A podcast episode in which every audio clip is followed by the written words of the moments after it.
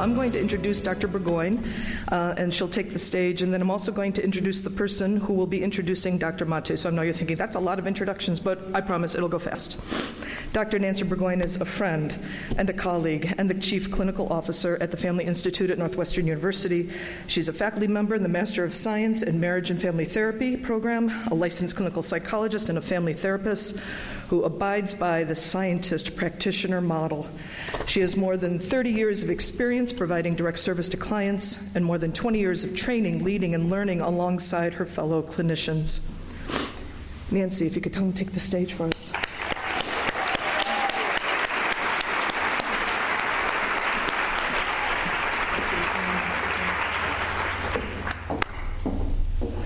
And now it's my pleasure to introduce a friend who, if um, he wasn't my friend and my collaborator for, I, have lost track, 13, 14 years, this event might not happen because he was the first person. He's the uh, Gabor Mate whisperer in my ear from probably the first time I met him. He said, You know you have to bring in? No, you know you have to bring in? You know have to bring in? He probably has said it to me probably 35 times. Uh, when we were finally able to host Dr. Gabor Mate, I called him and I said, um, Will you please do us the honor of introducing him? So now, my pleasure to introduce Al Ross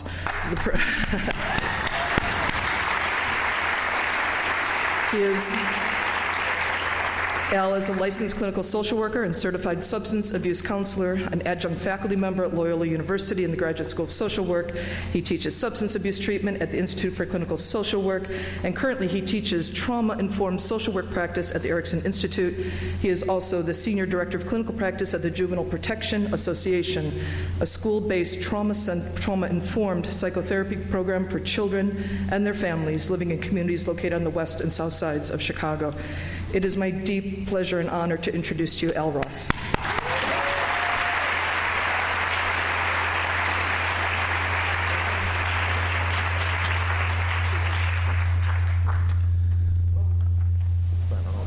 All right. Well, I can't tell you what a treat this is for me. Um, I was told not to say this, but I'm going to. I want to thank Lonnie and Fan for the opportunity to be here tonight and introduce Dr. Gabor Mate. Um, I've had the honor to be associated with Fan and proud to be here celebrating Fan's 40th celeb- uh, anniversary. Fan wouldn't be what it is, what it's become today, without the amazing leadership of Lonnie and the tireless dedication of those Fan team members who've worked each year to put these opportunities together free of charge and so incredibly valuable to all of us. So I just have to say from my heart, thank you, Lonnie.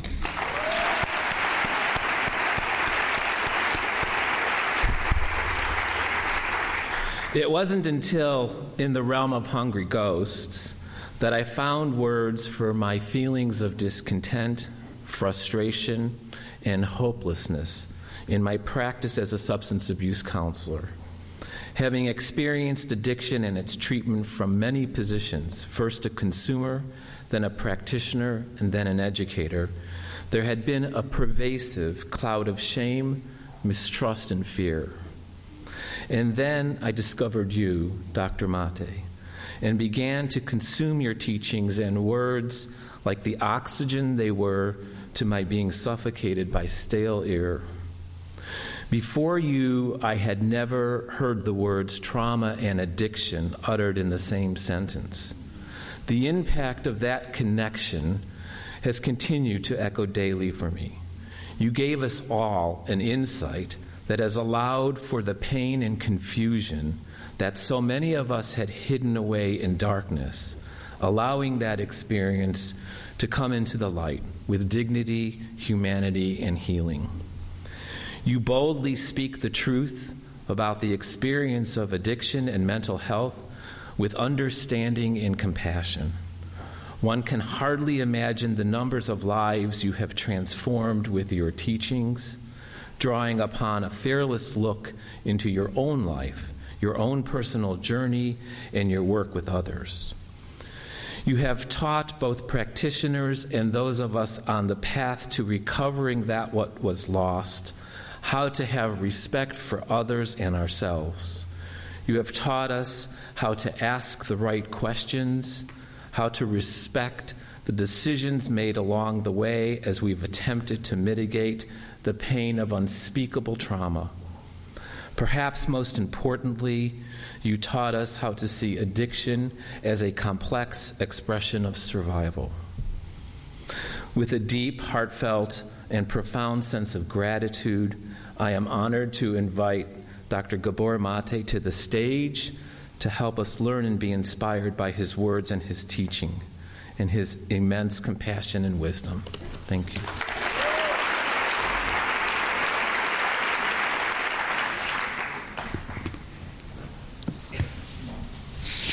And we're off. Can you hear well, me okay? What can one say? Can you hear me okay? Yes? Okay, How about thank me? you. Can you hear me okay? Yeah. All right. Gabor, what a pleasure. What an honor to be what he said. What I'd love to do is for, for those few, and I'm guessing there aren't too many, but for those few who don't know some of your story, I'd like to start there. Sure. But I'd like to start by inviting all of you who now have a book um, to open it up to page, it would be uh, 14 and 15, which is the start of chapter 1. And you'll see this, this beautiful painting by Gabor's wife, Rae, Yeah, yeah. of 50 years. And uh, I couldn't stop looking at this painting when I was uh, reading the book, when I started the book. Um, and it's such a vivid portrait of a compelling and poignant story that's informed your work from the get go. So I'm wondering if you could start us off there, please. Sure. Well, thank you. The painting is of a photograph, which is in the left-hand upper corner of the painting itself, of taken by of my mother and I when I was three months of age in Budapest, Hungary, in um, it'd be May of um, of 1944, which was two months after the Nazis had occupied Hungary. My mother's wearing the yellow star uh, that Jews were forced to wear, the badge of shame. This was maybe a little over a month ago, a month or two before my grandparents were murdered in Auschwitz, where my mother and I easily could have been sent to ourselves. So the painting uh, was done by my wife because she said she wanted to understand her husband. And what you see in the eyes of that infant is real terror, real fear. And I'll tell you that a physician who um, looked at me when I was somewhat older, 11, a year old, 11 months old, said that she, he'd never seen such fear in the eyes of anybody before. So Rae captures that terror in my face and in my eyes that is very evident in the photograph. It's a beautiful photograph, and it walks us right into trauma. Yeah. You talk about, in a, in a way that is uh, not as colloquial, big T trauma, which that is, but you also talk about small t trauma. And I think that's the one that more often gets missed, Yeah. and the one that's so insidious. And I wonder if you could share a little bit about that. Yeah. Uh, if you understand what trauma is, which is not the event, it's not the external event. Trauma literally means a wound. So trauma is the wound that you sustain. then it becomes clear that people can be wounded in all kinds of ways. You can be wound people by doing terrible things to them, and certainly a lot of people have that experience. You know, the abuse, the war, the violence in the family, the mental illness of a parent. These are the well described adverse childhood experiences that have been documented to be related to mental illness and addiction and so on. So there's that big T trauma of bad things happening to children. But then there is the suffering that children endure, not because bad things would happen to them, but because in loving families with well meaning parents, there's some essential needs weren't met. And that to the child could be wounding as well. And it can be confusing sometimes because that wounding happens in the hands of parents that are actually loving. Yeah. And it's very confusing. And it, it's very typical for me to give my talk on addiction or autoimmune disease or mental health or malignancy or any number of human travails and um, challenges. And people will say, well, Doc, I had those, but I had a totally happy childhood. And it usually, that's when I issue what I call the Happy Childhood Challenge. And uh, I said, Are you willing to talk to me for three minutes? In three minutes, it's very easy to show that, yeah, they had happiness, but they also had a lot of pain that they thought was normal. And they didn't uh, compute it as traumatic, but in fact, it left a deep scar on their soul. So that's the small t trauma that happens during development when your needs are not met. Yeah, and that's that's something I know there are many therapists in the audience tonight. Having said hello to many of you, that is the thing that shows up yeah. so much, where people are discounting and and it, I, it was fine. It was fine. I don't understand why I'm this way. Makes a lot of sense. That fracturing of the self in trauma, that sort of separation. You talk about that in terms of the child's dilemma around authenticity and attachment. Yeah. Can you elaborate on that a little bit?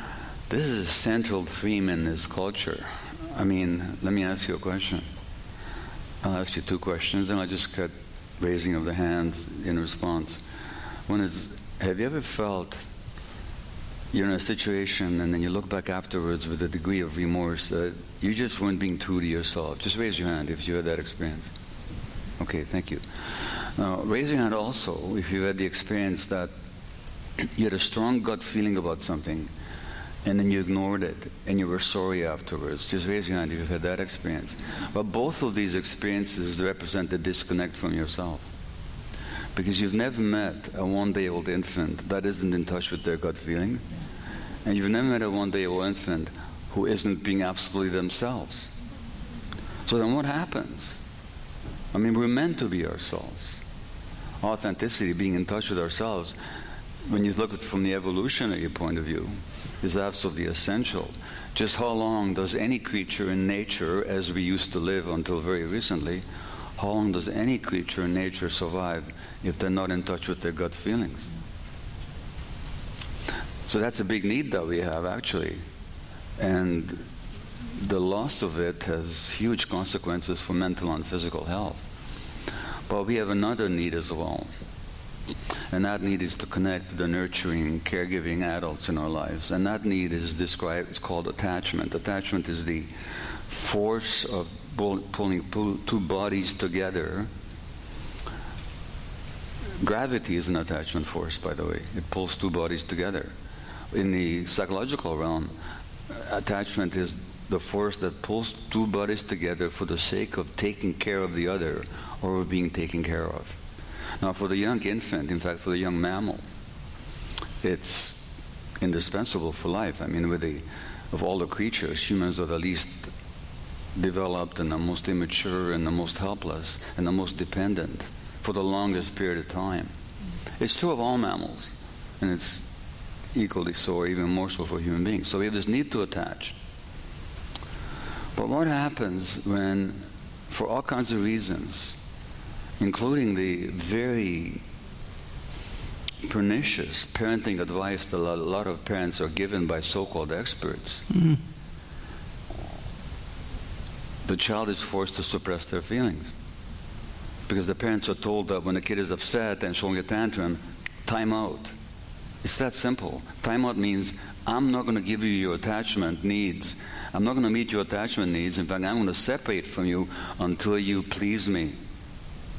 The message the child gets is if I'm being myself, I can't have the attachment. Mm.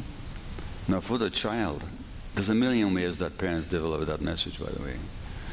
Now, the message the child gets is if I'm being myself, I'll lose the attachment relationship.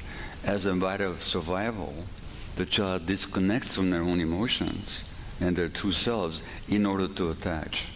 Now, all your life, then, now the problem with that, it's an adaptation. The problem with these early adaptations is they get us into trouble later on. Mm-hmm. So then all our lives, and how many, I mean, I'm not going to ask for a show of hands, but just ask yourself, how many times have you denied yourself your truth your actual emotions, your needs, for the sake of being accepted by other people. Mm. And then you get a culture that judges you purely on externals how you look, how you function, how nice you are to people, how willing you are to conform.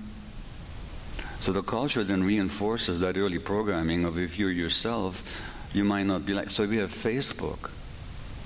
Facebook. Think of the name Facebook. You're presenting a face, but not your real face, for God's sakes. You're concocting an image, and then people will like you, and they'll be your friends if you present the right face. So that we have a, a culture that reinforces inauthenticity. Mm. The problem is, as I make the case, that carries a cost in disease, physical illness, and mental illness as well. And it's not anybody's fault. It's simply an adaptation. We lose touch with our authenticity for the sake of acceptance. Yeah, it's interesting when you say it's not anybody else's, nobody's fault, because when we talk about trauma, yeah. we start looking for somebody to blame. Yeah. A place to point the finger, a place yeah. to discharge our frustration. Yeah. And you talk about that in terms of transgenerational patterns, you talk about that in terms of the societal, yeah. society conspiring to por- force us into that place. Well, I can give you two examples. Um, one is my personal one, and then a more historical one. So, um, in Canada, where I live, um, if you look at the indigenous communities, um, high rate of, uh, sexual abuse. In some native communities, no girl makes it past 13 without being sexually abused. They have the highest suicide rate, mental illness, addiction rate, um, incarceration rate. 50% of the women in jail in Canada are indigenous women. They make up 5% of the population. You can say, you know, these are terrible parents. Look what they do to their kids. But let me tell you what happened. So there's a woman I described in the book. Her name is Carlene. I met her at a healing retreat that I was helping to conduct maybe eight, nine years ago. Carlene is in her 60s now, um, late 60s by now, I would think. When I arrived in, when I arrived in Canada uh, in 1957 as a 13-year-old, Carlene was four years old. She was taken to the residential school, the state-mandated residential school, run by the Catholic Church, where on the first day as a four-year-old, where, where native kids were abducted, abducted by the state and forced to go to these institutions so that they could educate the Indian out of the Indian, as they put it. Carlene was four years old when she made the mistake of speaking her tribal language. That's a no-no. And how she found out it was a no-no is that the teacher stuck a pin in her tongue. And so this four-year-old sits there for a whole hour not being able to put her tongue back in her mouth because she would cut her lips. And that's before the sexual abuse began. So Carlene was an alcoholic by the time she was nine years old, a heroin addict by the time she was 20. Her grandchildren are not dealing with her own addiction. Her fault? Her parents' fault? Whose fault? You know, and this is in a population that parented beautifully before the Caucasians came. You know that you, know that when the Christians arrived in North America, they were appalled by the parenting practices of the natives. Mm. Do you know why? Because the natives didn't hit their kids. Mm. To the Christians, this was sparing the rod and spoiling the child. So it's historical and it's multi generational, and then as one traumatized generation, they'll pass their trauma on to the next one, as I did. So the message I got from the world through the stresses and terrors and uh, desperation of my mother, who could barely ensure my survival, but she surely couldn't respond to me with the warmth, emotional responses that I required. And then she gave me to a stranger when I was 11 months old. Well, what message did I get? That I wasn't wanted, not lovable. Well, as I said this morning to another group, if you're not wanted and lovable, one way to compensate for that is to go to medical school. because uh, Amen. because now they're going to want you all the time. But being wanted for what you do for people is runaway addictive because it never fills that emptiness inside. No addiction ever does. So you have to keep, keep proving to yourself how lovable, how wanted you are. What does that mean? It means I'm not available to my own family. What message do my kids get? No, it's not. I mean, I would have thrown myself into a fire for my children. But the problem is, nobody ever needed me to throw myself into a fire. They just needed me to be at home as an emotionally present, available, attuned adult, which I wasn't. So this is why we pass it on, and nobody ever means to. It's just what happens. So trauma is always multi-generational. We can look at systems that induce trauma. I mean, you don't have to look very far in American history to see how this culture historically induced severe trauma in certain populations and continues to. But there's no one individual that you can say is, you know, this is the source. I mean, who are you going to go back? You know, you can blame Adam and Eve if you want. You can blame the first amoeba, you know. But there is no blame, blame is pointless. Understanding is everything. Yeah, but too big for blame. Yeah. Too big for blame. Yeah. So trauma is pervasive, and so is stress. And in the book, you have 45 pages of references m- tracking the, the, Yeah. the literature around the links of uh, between stress and illness and the impact on our physiology. And I think that with the with the significant rise in chronic illnesses that we see, we're, we're sort of connecting those dots a little bit more. Can you talk about that a bit, please? Sure. Those 45 pages or more references, by the way, are just the tip of the iceberg. I mean, this is a long book. It's 500 pages of reading plus index and so on. But when I first finished, my son and I first finished writing it, it was double its length because I just wanted to prove everything, you know. And and and, uh, and there's so much, you know.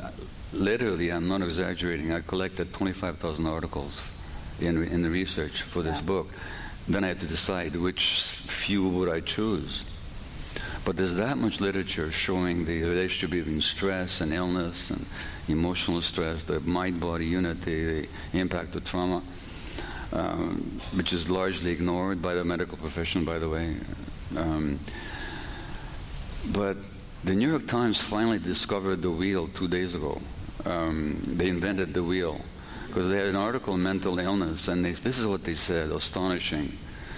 That we used to think of mental health as an individual problem, but actually it's a social problem to do with the economy and, and, and the whole culture and so on. I mean, they, might, they could have been quoting my book. They stole your line. You know, but they, they didn't, but they could have, you know.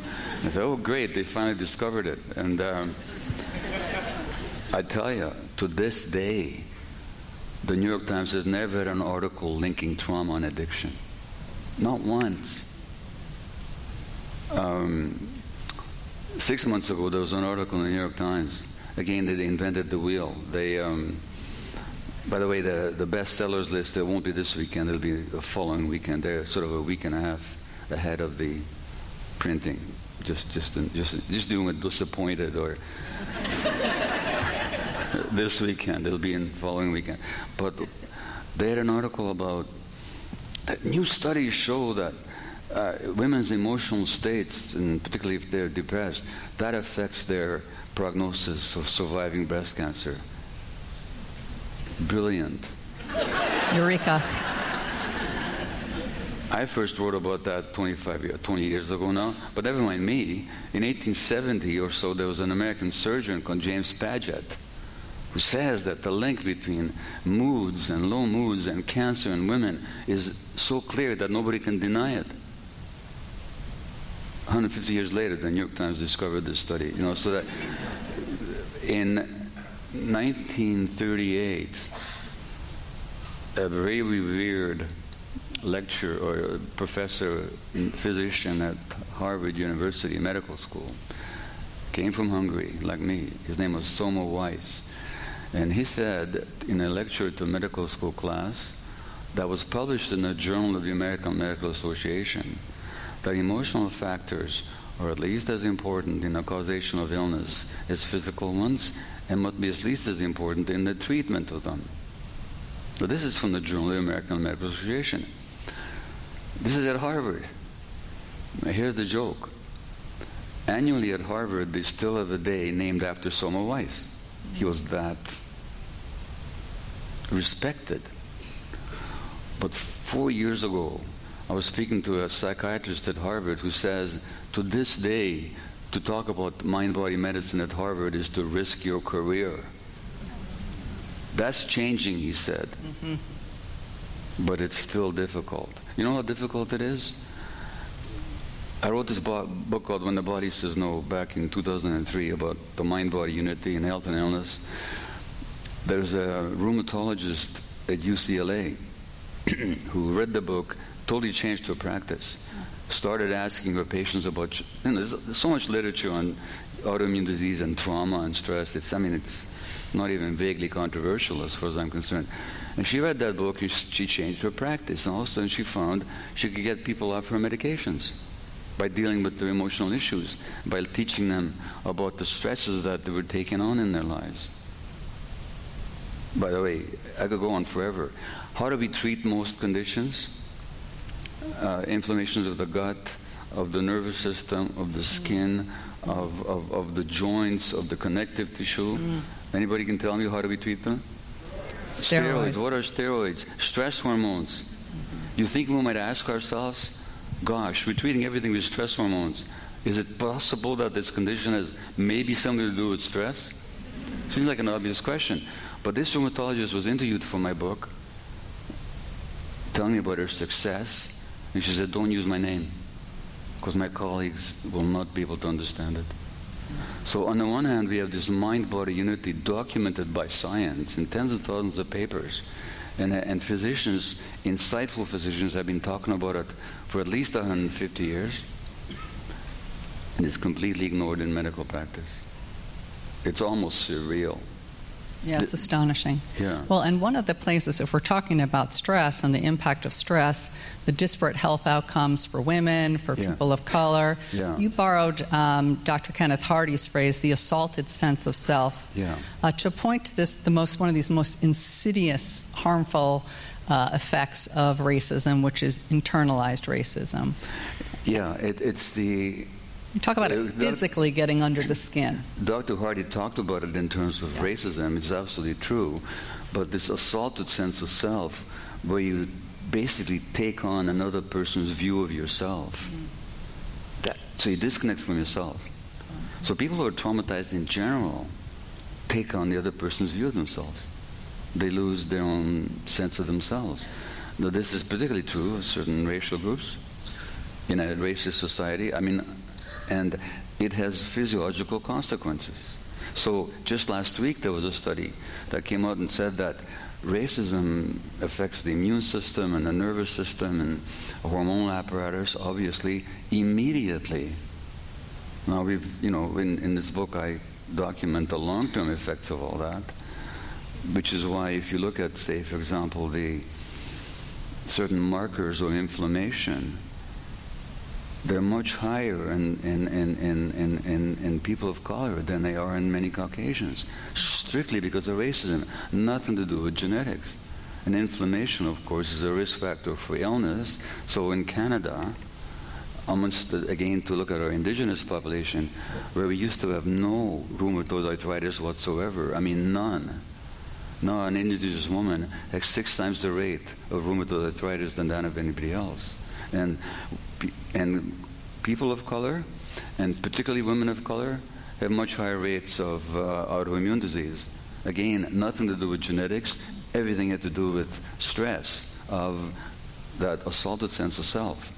So that um, as to why women, as opposed to my women of any social class, particularly minority women, but not only. I mean, it's intersectional, isn't it? If you're a person of color and a woman, you can have more risk. Mm-hmm. Why women? Why do women have 70, 80% of autoimmune disease? Rheumatoid arthritis, lupus, scleroderma, chronic fatigue, fibromyalgia, and so on? This is a big medical mystery. We're tearing our hair out and scratching our heads, you know, what's going on here? And people come up with all these fancy theories. It's so obvious.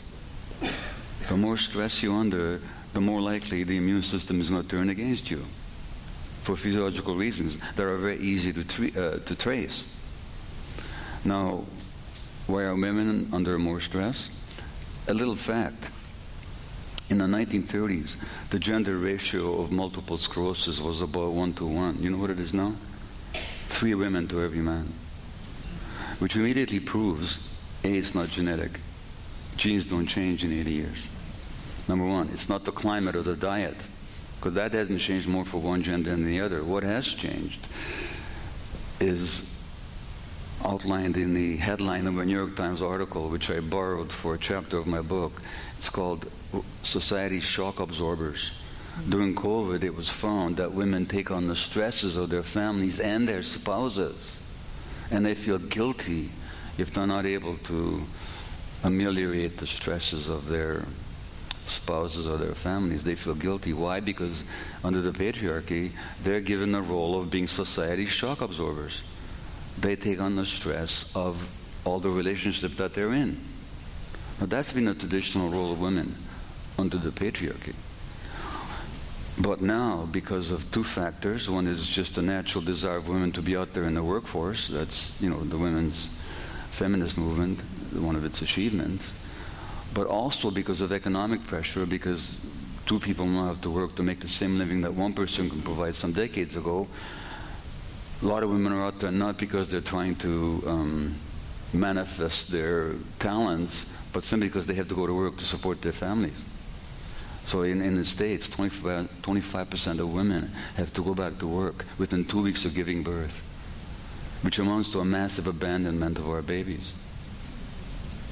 They're not doing that because they just want to express themselves through the creativity of work.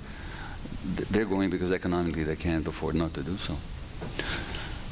That would be okay. Women going out there into the workforce, for, whether because of for self-manifestation or because of, of economic necessity, might be okay if at the same time the other role of absorbing the stress was shared by the genders, but it isn't.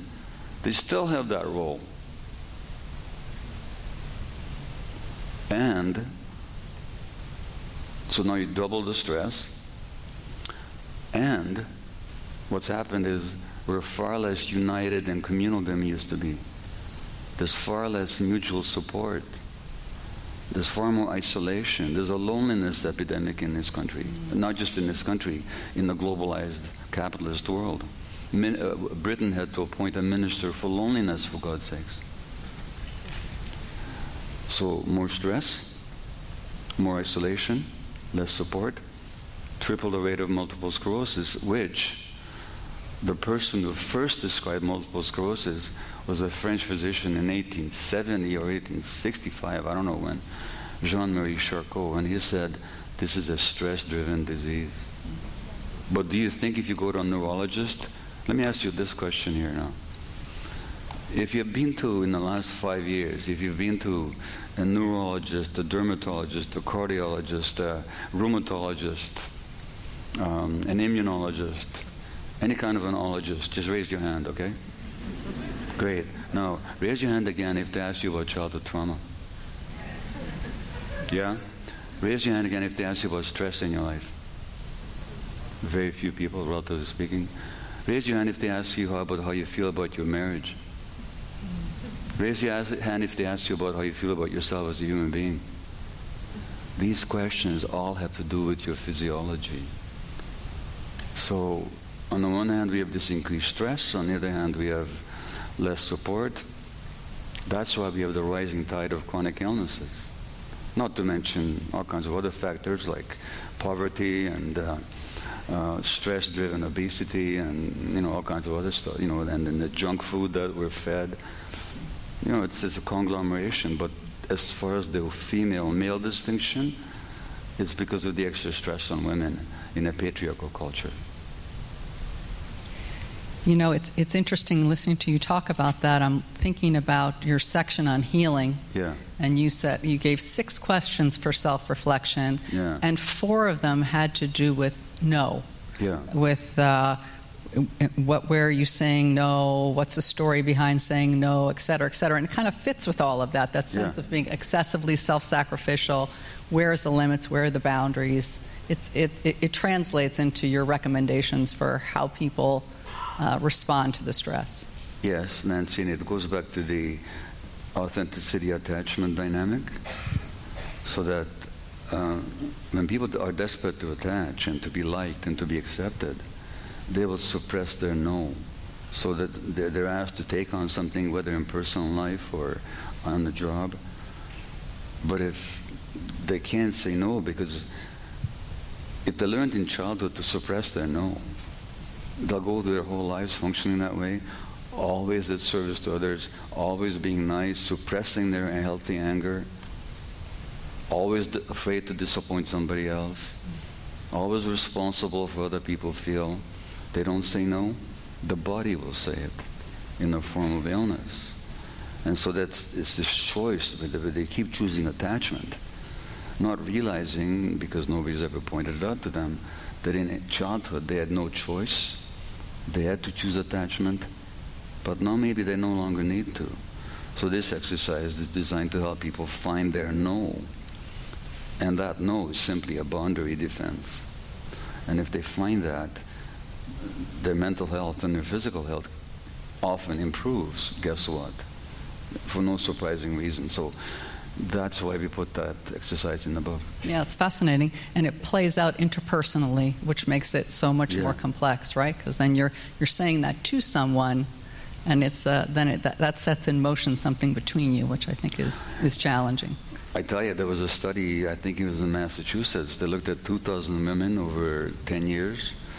They found that those women who are unhappily married but didn't express their feelings were four times as likely to die in 10 years as those women who are also unhappily married but they did talk about their feelings. Hmm.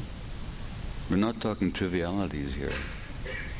Well, that's, that's part of what's so astonishing. Yeah. Um, and, and you've been pointing to this all along, but you, you, you really tackle this notion of toxic culture in this book in a, Yeah. more pointedly than you have Yeah. in your prior books. What, what do you mean when you say toxic culture? Yeah, so um, again, the the metaphor. Well, actually, it was Thom Hartmann, who's a, I think he's a psychologist and also a podcaster and an author, and, and he says that a culture can be nourishing or toxic. Now, very literally, in a laboratory, we culture microorganisms, don't we? We put them into a broth that'll eat, that'll support their growth and proliferation. So if those microbes thrive and proliferate, we can say it's a healthy, nourishing culture.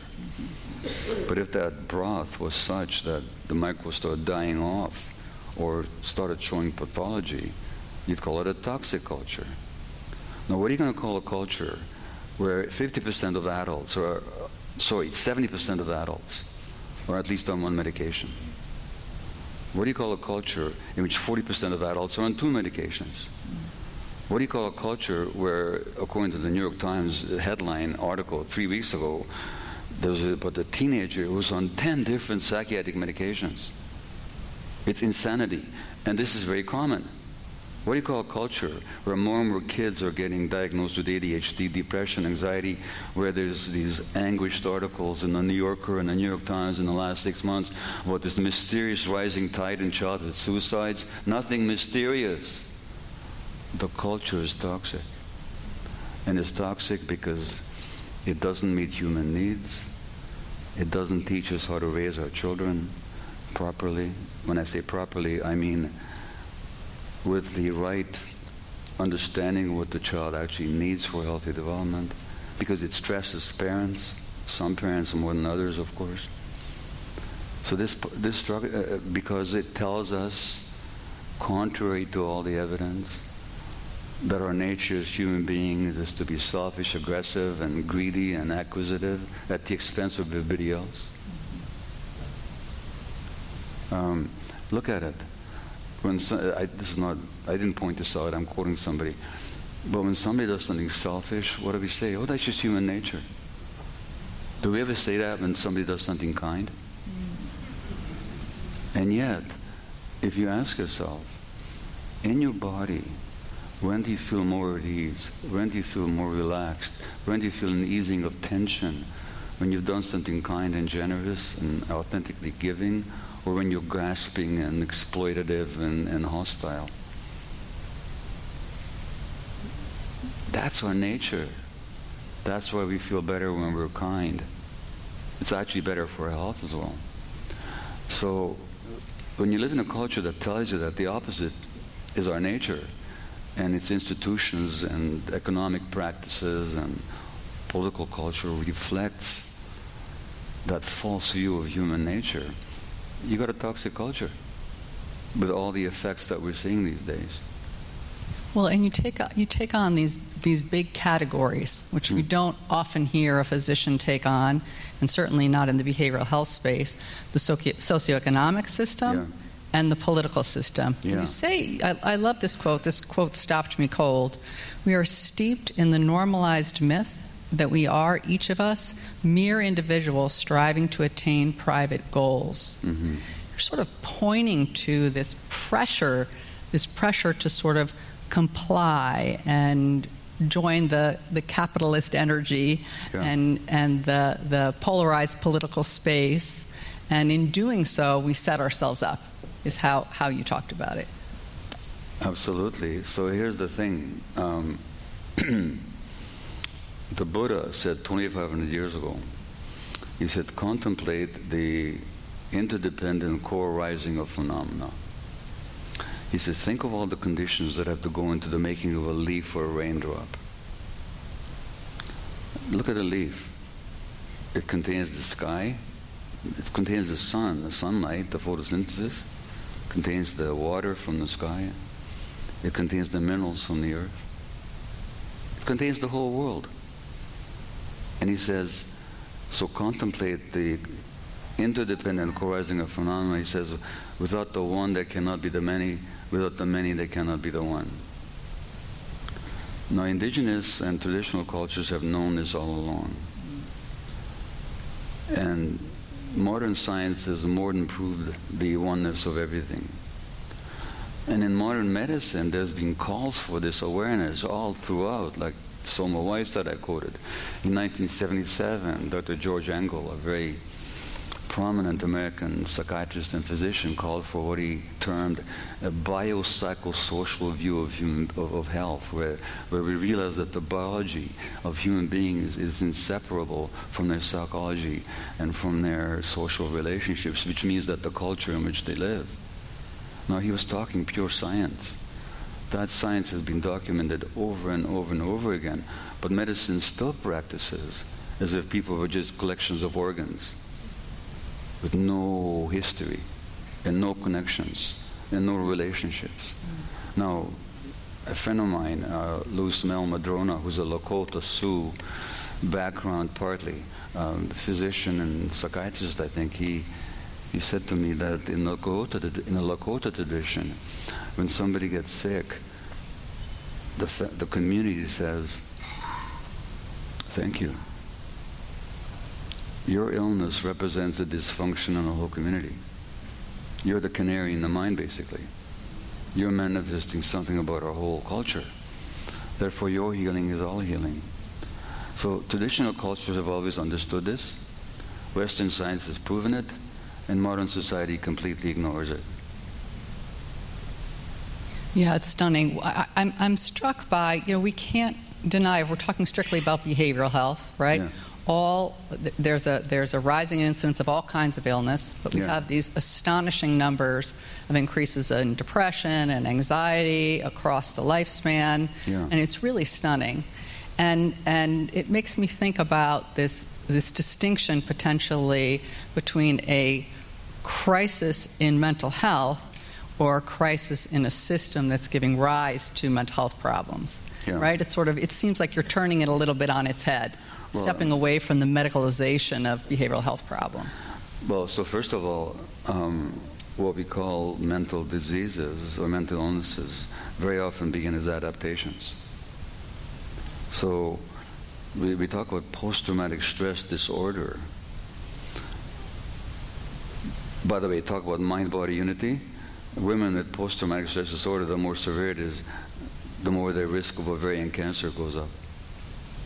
That, according to a study from Harvard just three years ago. But we call it a disorder. Well, yeah, but it puts the onus on the individual. Something's wrong with them. They're disordered. Actually, their disorder is a perfectly normal response to completely abnormal circumstances. That's what that is. Depression, mental health disease, mental illness. Really? What does it mean to depress something? It means to push it down. What gets pushed on in depression? Your emotions. Why would anybody push down their emotions? Have you ever met a one day old baby that pushes down their emotions? People push down their emotions because their environment, as I said earlier, can't handle their emotions as children. So they disconnect from their emotions, they push them down in order to get a, adapt to their environment. ADHD, they say, is the most heritable mental illness there is. The heck it is.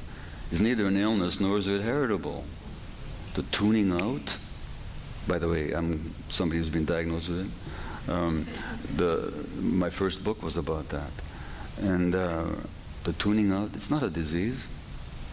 It's a coping mechanism. Under the conditions of my infancy, what else would I have done but tune out a lot? But when was I tuning out? When my brain was developing. When the circuits of my brain were being formed. So the default setting is the tune out. Now, why are more and more, more kids being diagnosed with it? Because the parenting environment is getting more and more stressed. And when the parents are stressed, the kids are stressed. And when the kids are stressed, one way they cope with it is they tune out. And then we diagnose them with this illness and medicating the heck out of them rather than looking at the environment that's causing kids to have to tune out and disconnect from, disconnect from themselves. So that's why I look at the environment. It's inseparable. And I'm not even advocating not to use medications. Sometimes they can be very helpful. I found them that way sometimes. But for God's sakes, let's not narrow the perspective just to the biology, forgetting that the biology is actually shaped by the environment. Our, bio- our biology is an open system. Yeah. This sense that, that, that if something's biological, it didn't, have, it didn't have to do with the environment. That's right. You know, and that it's being shaped by the environment all along. I Yeah. appreciate your saying that you, you aren't necessarily anti-medication. You're, you're, you're, you don't, you're pointing to these causes, these macro causes, but you're not sort of implying that there aren't things, tools that we use in modern behavioral health care that aren't helpful. No, my problem with medications is not that they're used, but that they're used almost exclusively. Right. And not, we're not dealing with the larger issues. So if a kid comes to me with ADHD, um, I may or may not suggest medication. Um, I- it's never my first choice.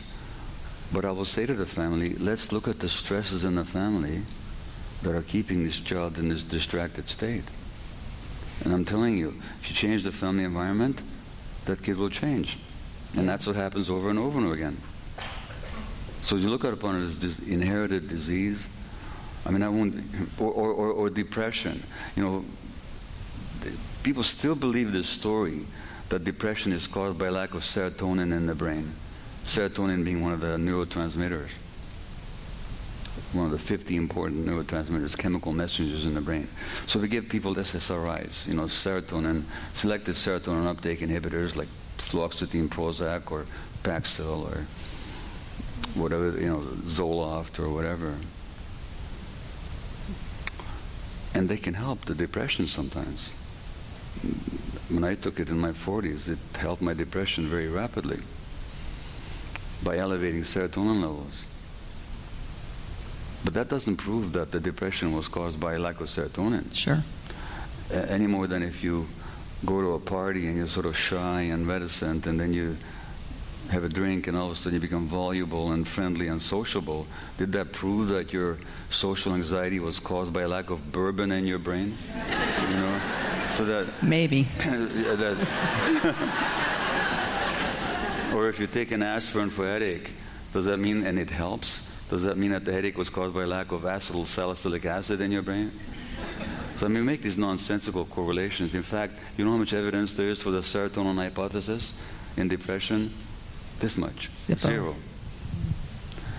But by focusing on narrow biological considerations, not looking at the fact that people's serotonin receptors respond to the environment, and actually, by uh, and the brain is capable of creating new circuits in response to new experiences. Why aren't we putting more em- emphasis on changing circumstances and environments that'll help people grow better brain circuits, even in adulthood, rather than just simply dealing with the symptoms, which is all that the medications ever do? Which may not be a bad thing, but as the only thing and as the universal thing, to the point where some kids are on 10 different psychiatric medications, it's, well, I was going to say insane, but You could say that. it's, uh, it's worse than insane. It's, it's, it's, it's, it's, um, it's an almost deliberate, willful ignorance, is what it is. Gabor, I want to give the audience a chance, as, as greedy as I feel wanting to ask all of my questions, I do want to, to mention that there's a really thoughtful uh, number of chapters on healing uh, in the book. So I really encourage you to, to look at those. If you're scanning a 500 page book, add that to your, add that to your list. But Well, let- we had to because the, the, subtitle is Trauma, Illness, and Healing. And that's healing. so- uh, very thoughtful. And I want to give the audience a chance to ask some of their questions as well.